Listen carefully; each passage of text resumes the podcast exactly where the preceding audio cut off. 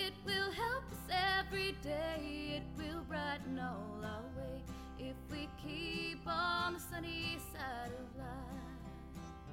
This is the Sound of Sequim, podcasting purple places and pleasant people on Washington State's Olympic Peninsula. I'm Jill Varvel, your host. Today, I'm at the Dungeness Wildlife Center inside Railroad Bridge Park in Sequim, Washington, where we'll be interviewing Powell Jones, the center's director. I first learned about the Dungeness Wildlife Center and Railroad Bridge Park shortly after moving to the Olympic Peninsula in 2015. I was shopping at Sunny Farms, a local grocery store in Sequim, and was chatting with one of the clerks. I was looking for a place to walk my dog Mickey, and the clerk recommended Railroad Bridge Park, which is only about a mile away from Sunny Farms. So I drove over there to the trailhead and proceeded to walk the trail.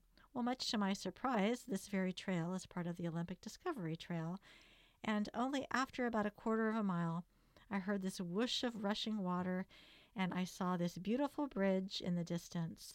The bridge crossed, uh, basically over the Dungeness River. So after dr- crossing over this beautifully situated bridge in the midst of a forest, did I spot the Audubon Center. It was closed at the time, but I peered in the window and saw what looked like a gift store with books and models of birds and native species, and a list of classes was posted to the exterior along with a lot of other uh, regional upcoming events.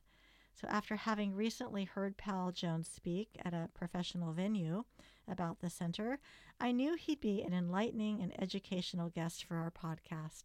So, Powell, um, can you tell us about yourself?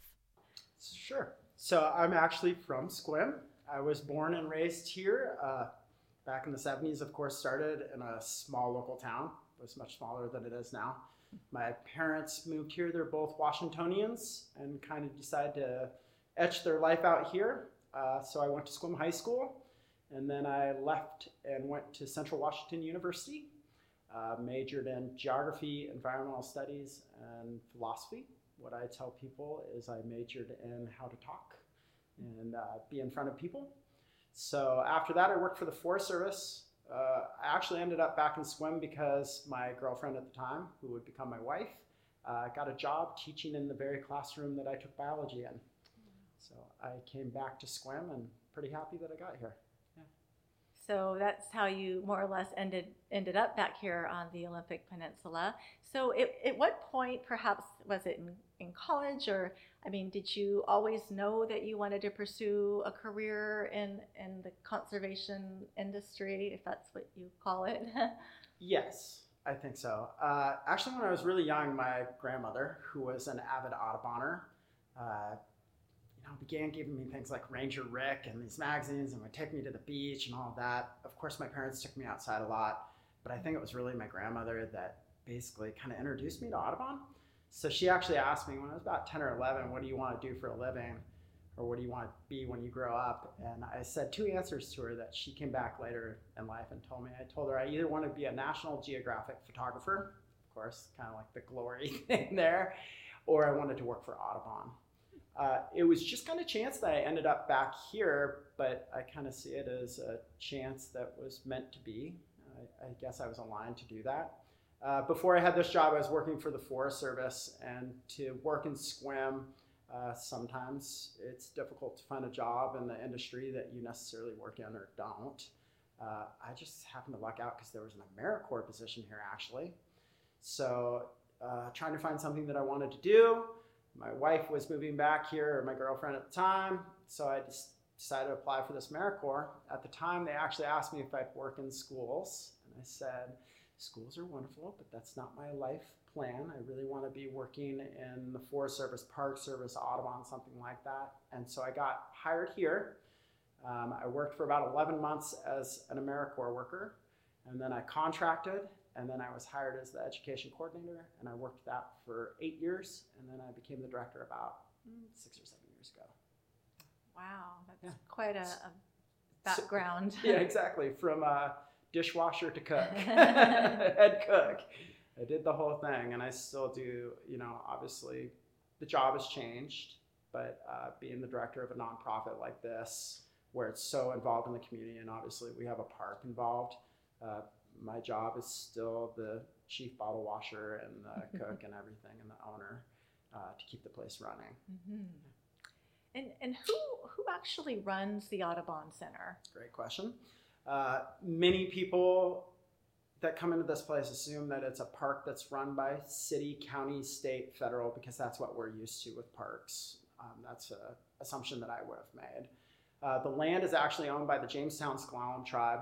It went up for sale in the late 90s, and basically the tribe bought it and said, We want to open up this park in perpetuity to the public, but the public needs to be able to take care of it. So they need to take stewardship and ownership of this park and take care of it. We are going to open it to the public and we're going to help take care of it, but it's also the public's. So this park is actually closer to private property. It's actually Jamestown S'Klallam Tribal Trust land right now.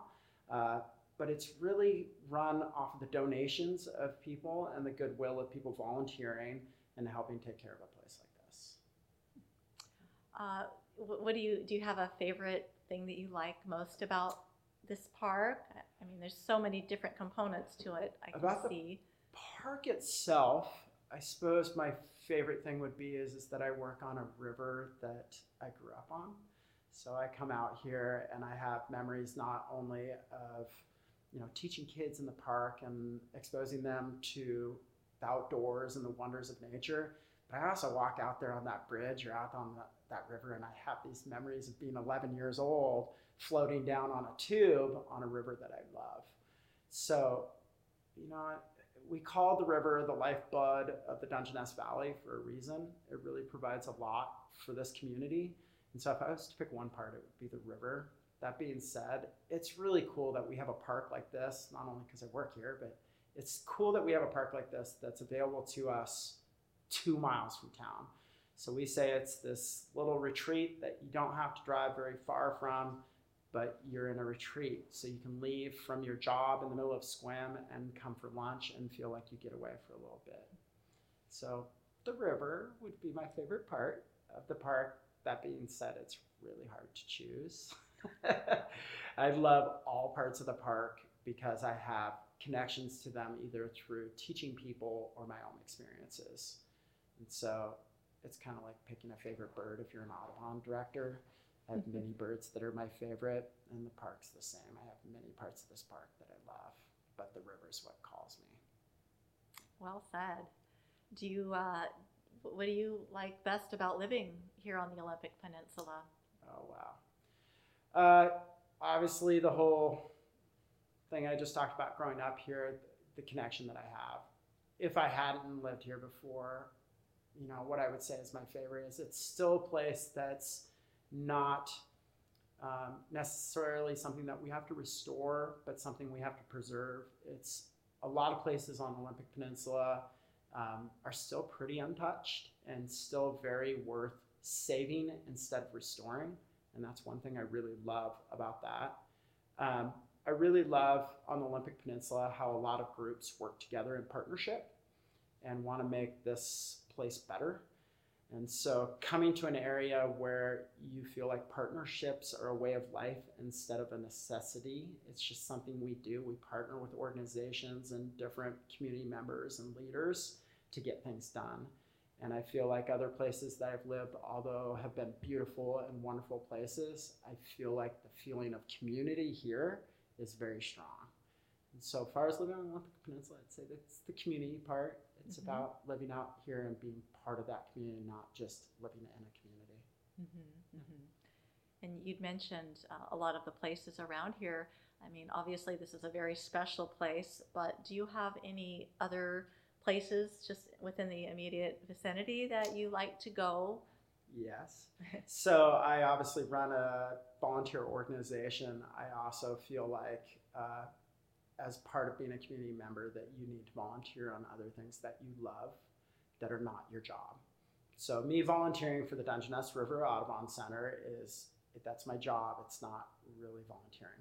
So in my spare time, mm-hmm. which I have a little bit, I actually am on the Trail Advisory Committee of Miller Peninsula State Park, which is about a 3,500 acre park east of Sequim, uh, sitting out next to Sequim Bay and Discovery Bay surrounds it.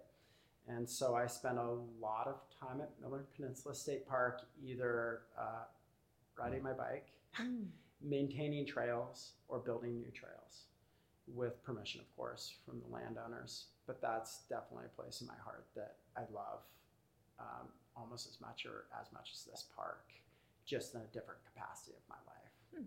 So you do a lot of bike riding. Sounds like that might be one of your hobbies. I do do a lot of bike riding. So outside of birding, I am a biker. And so Mhm. obviously one part about this park that I love is watching all of the people use the Olympic Discovery Trail. Uh, my love far as biking is mountain biking.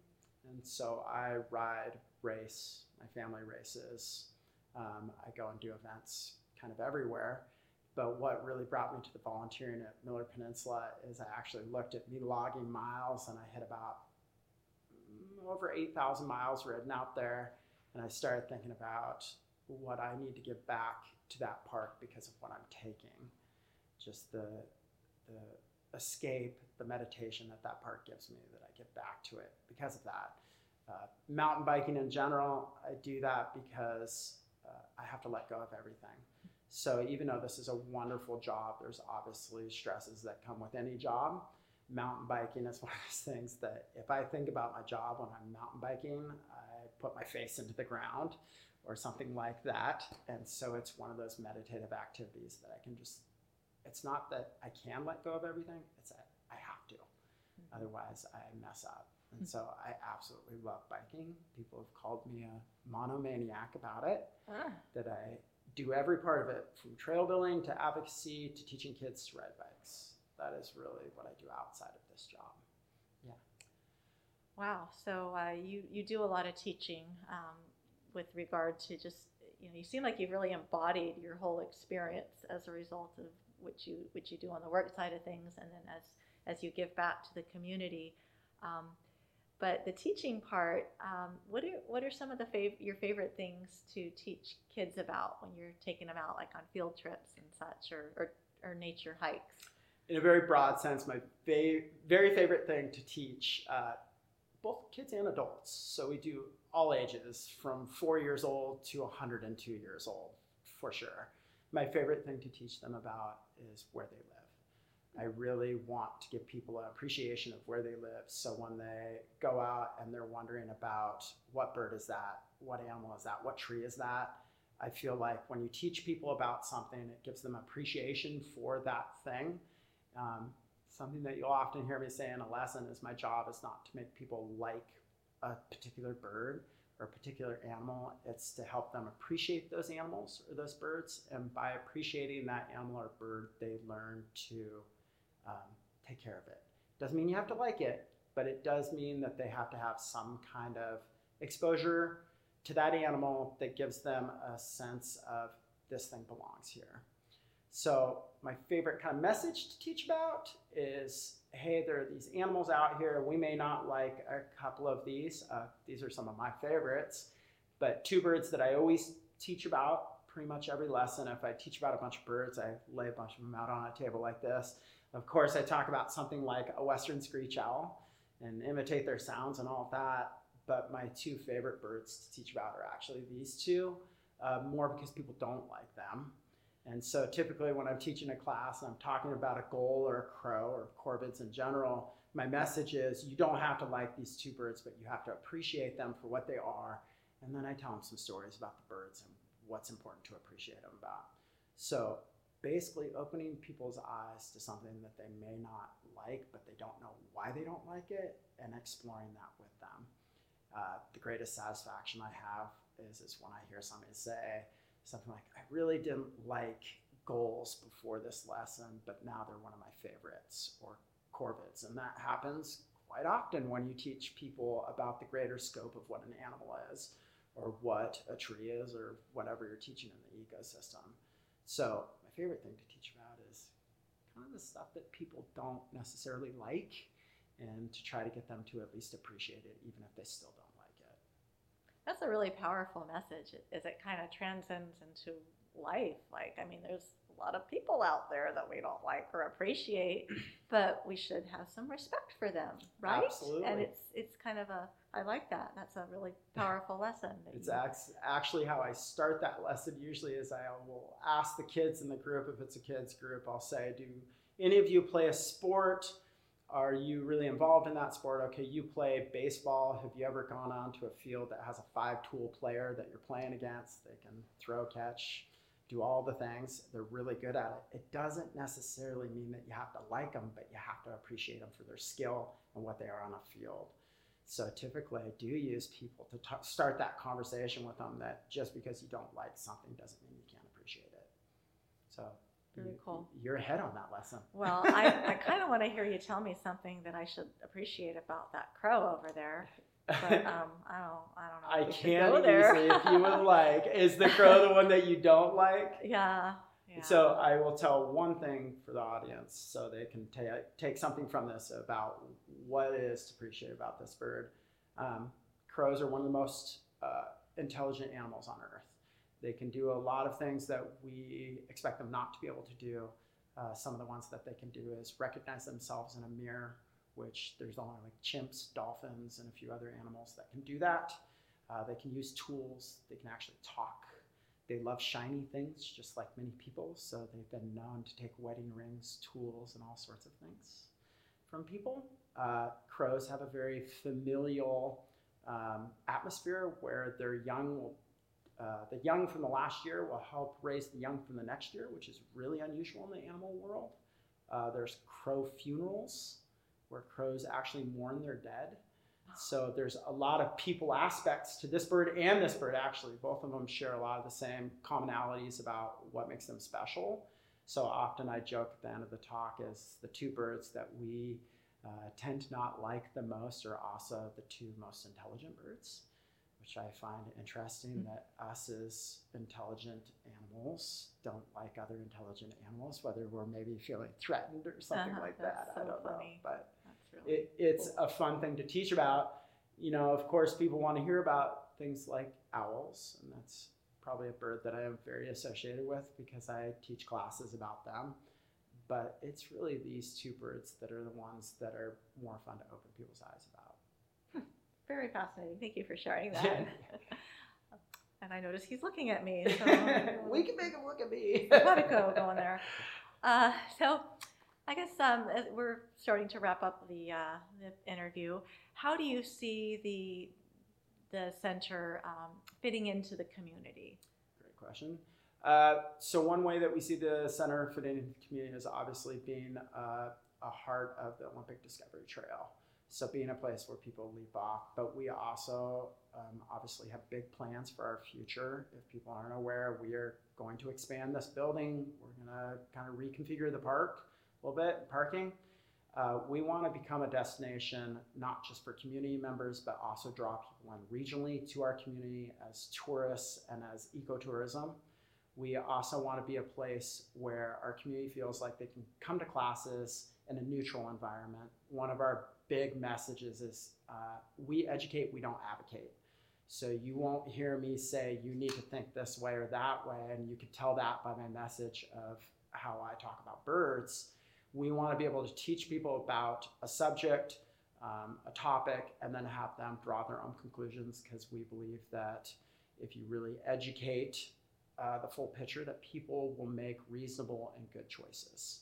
So our real fit in the community is providing those education classes, providing a spot for community events like River Festival, Bird Festival, uh, in the future, lighting ceremonies on the bridge, a place to visit in the winter to take a walk at night with Christmas lights and have your company or family picture taken. But really, we want to be that community resource that hits um, a special space. So you come here because you want that special space either for your event or for yourself. And it's a fine line that we're walking to do both of those, but we think that we can make that work so you can find your special place or you can find your group's special place.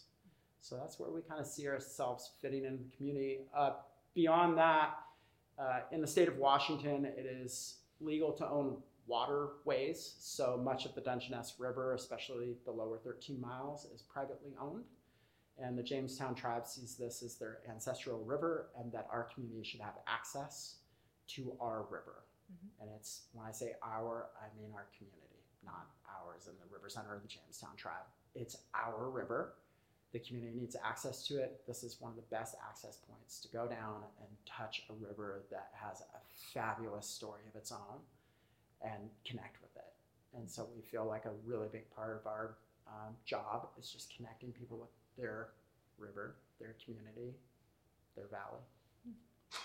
Wow. Well, I can't imagine a, a more perfect person to Take you. over and head up this center, be the director as yourself. You really have a great uh, philosophical position about about it, and I appreciate it. And uh, I really appreciate your time for the interview. And um, if others who are listening to the podcast or uh, watching um, the the video on YouTube or soundofsequim.com uh, want to learn more about the center, how would you best direct them? Of course, the best way to learn more about the center is to come down and visit us, and I would love that and speak with people personally. Uh, of course, you can check out our website, www.dungenessrivercenter.org. So you take the Audubon out of there and put the rest in. Uh, we have a Facebook page, we have an Instagram. You can look us up on either one of those. Or if you really get into this place and you want to give back to your community, you can come and be a volunteer and you will learn so much about this place. Uh, what we tell volunteers is a quick pitch. Uh, you don't have to know a lot about birds, you just have to be a people person. So you have to be willing to talk. And if you're willing to talk, uh, you make a great person inside the center. If you're not a talker, we also have jobs for you. Uh, we obviously run a 65 plus acre park, depending on where the river is. Um, and we need help taking care of that. So we love people to come down and say, hey, I really, my passion is plants. Can I work in your native plant garden? Absolutely. My passion is taking care of the trail.